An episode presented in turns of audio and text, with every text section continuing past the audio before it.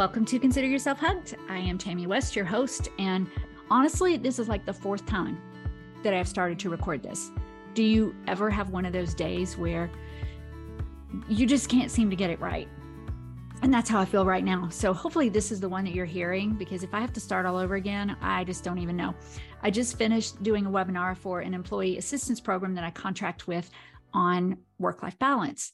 And these people, like, they share so much with me. When I do these webinars and do sessions, people share a lot, and it doesn't matter. L- listen, all of this, I believe, is under the umbrella of mental and emotional well-being, right? Whether you call it stress management, you all know how I feel about that word, but stress management, work-life balance, um, burnout, mental health, emotional health, managing your emotions, it really all falls under the same umbrella, and that is mental and emotional well-being, or let's flip it and say being emotionally and mentally healthy. And I've shared with you that it's been a crazy month, and I, I can't, I'll have to count. I don't even know how many mental health related sessions I've done in the month of October, because it housed uh, World Mental Health Awareness Day. And the really good thing for me is that it has also been like therapy for me, because if I'm going to be on here talking to you and trying to help you and teach you, then I better be still growing myself. And I'm always honest with you all. You know that my mental health and yours and every person's on this planet is a journey. So we have the highs, we have the lows, and all we can do is just try, try to do whatever it's going to take to make us healthy. For some people, that's a combination of medication, therapy, and choices. For some people, it is one of those, two of those, whatever it is. But I always say, and I'll say it again at the end, never let someone shame you into not taking care of your mind, of your mental and your emotional well-being. Never let them do that. So today I was thinking, well, actually not today, yesterday, I was thinking, well, what over this month, if I had to narrow it down, what would be the top five things that I've learned, that I'm trying, that you can start right now? What are the top five things? So if you are on my Facebook page or my private Facebook group, then you probably saw my post, and I'm just pulling up my list so I can not forget anything to tell you. You, you probably saw my post saying, hey, what is your top way to take care of yourself? And I had a lot of people respond, so I'm going to share that with you, but I'm going to jump in and we're going to talk about the five things. And let's see if I can just keep my mind focused enough to get through them all and not be too scattered. So here we go. Five things today. I'm not saying that they're easy. And I'm not saying that if you do them right now, your whole life is just going to be ah by five o'clock. But these are the five things you can start. And you've heard me talk about some of them before. And they all say choose. Okay, now I'm going to talk. Number one is to choose your identity. If you've been with me at all for any length of time, you know that this is one of the biggest things that I talk about, is choosing your identity and who you want to be.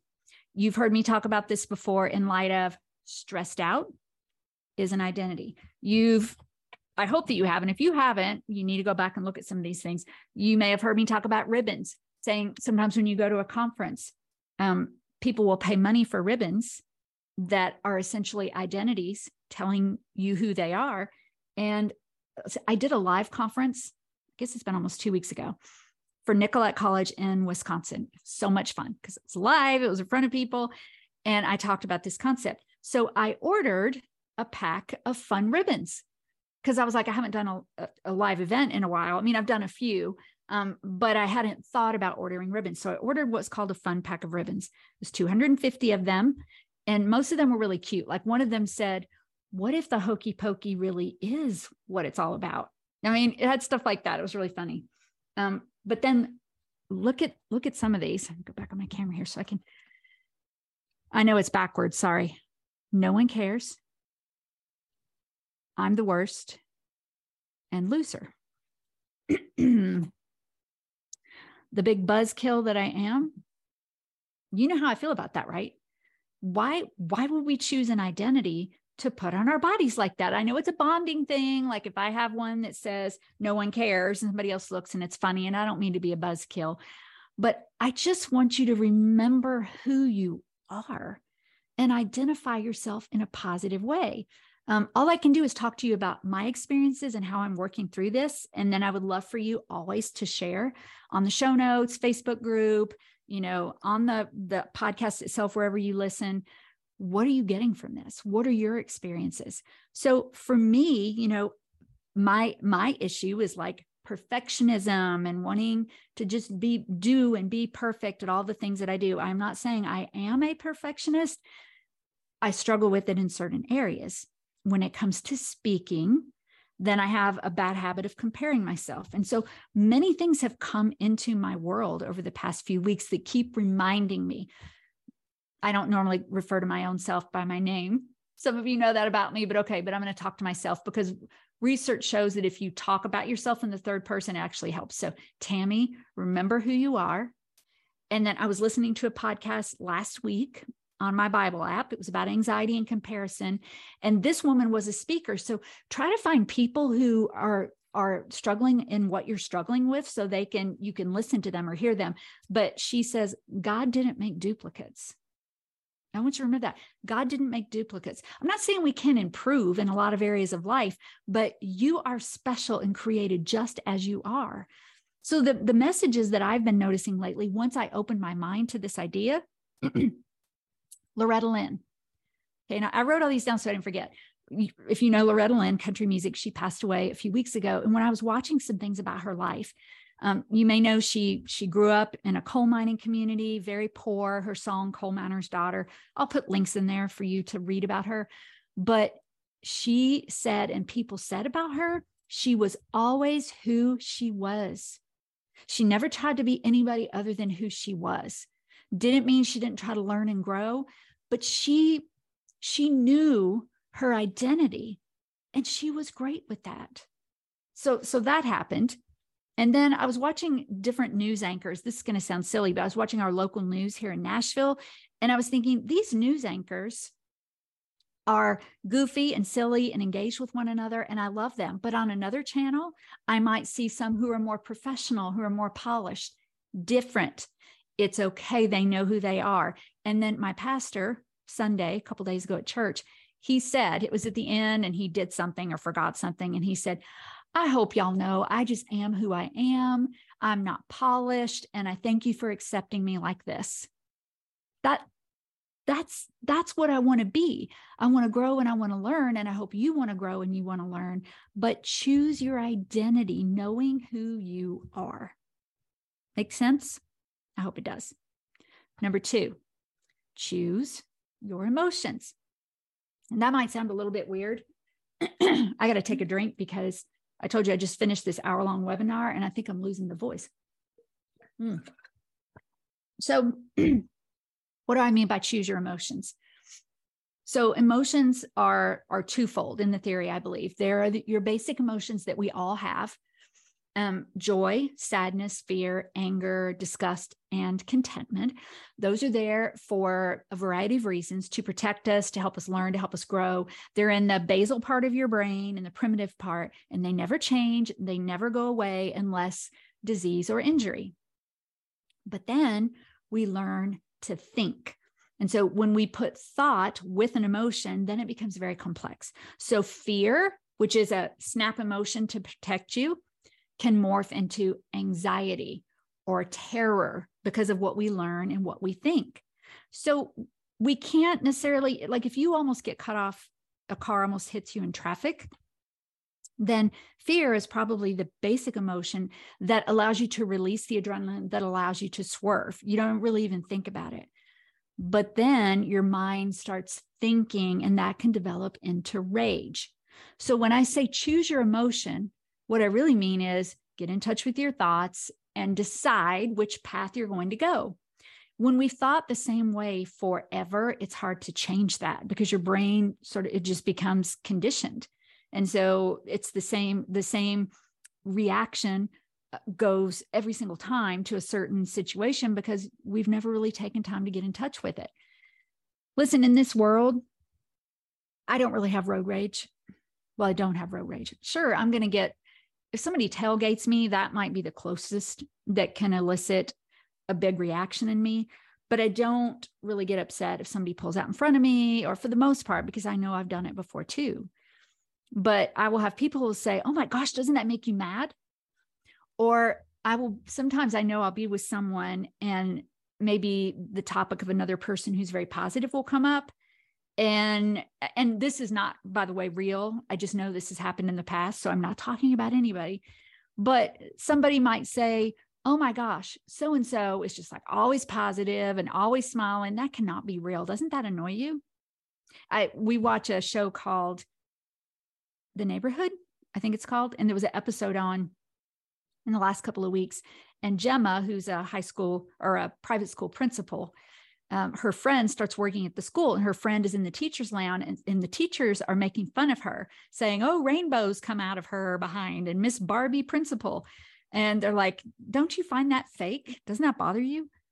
So all I'm going to say here is, this is, I don't necessarily say this out loud, but I think it, you don't get to, to decide how I feel.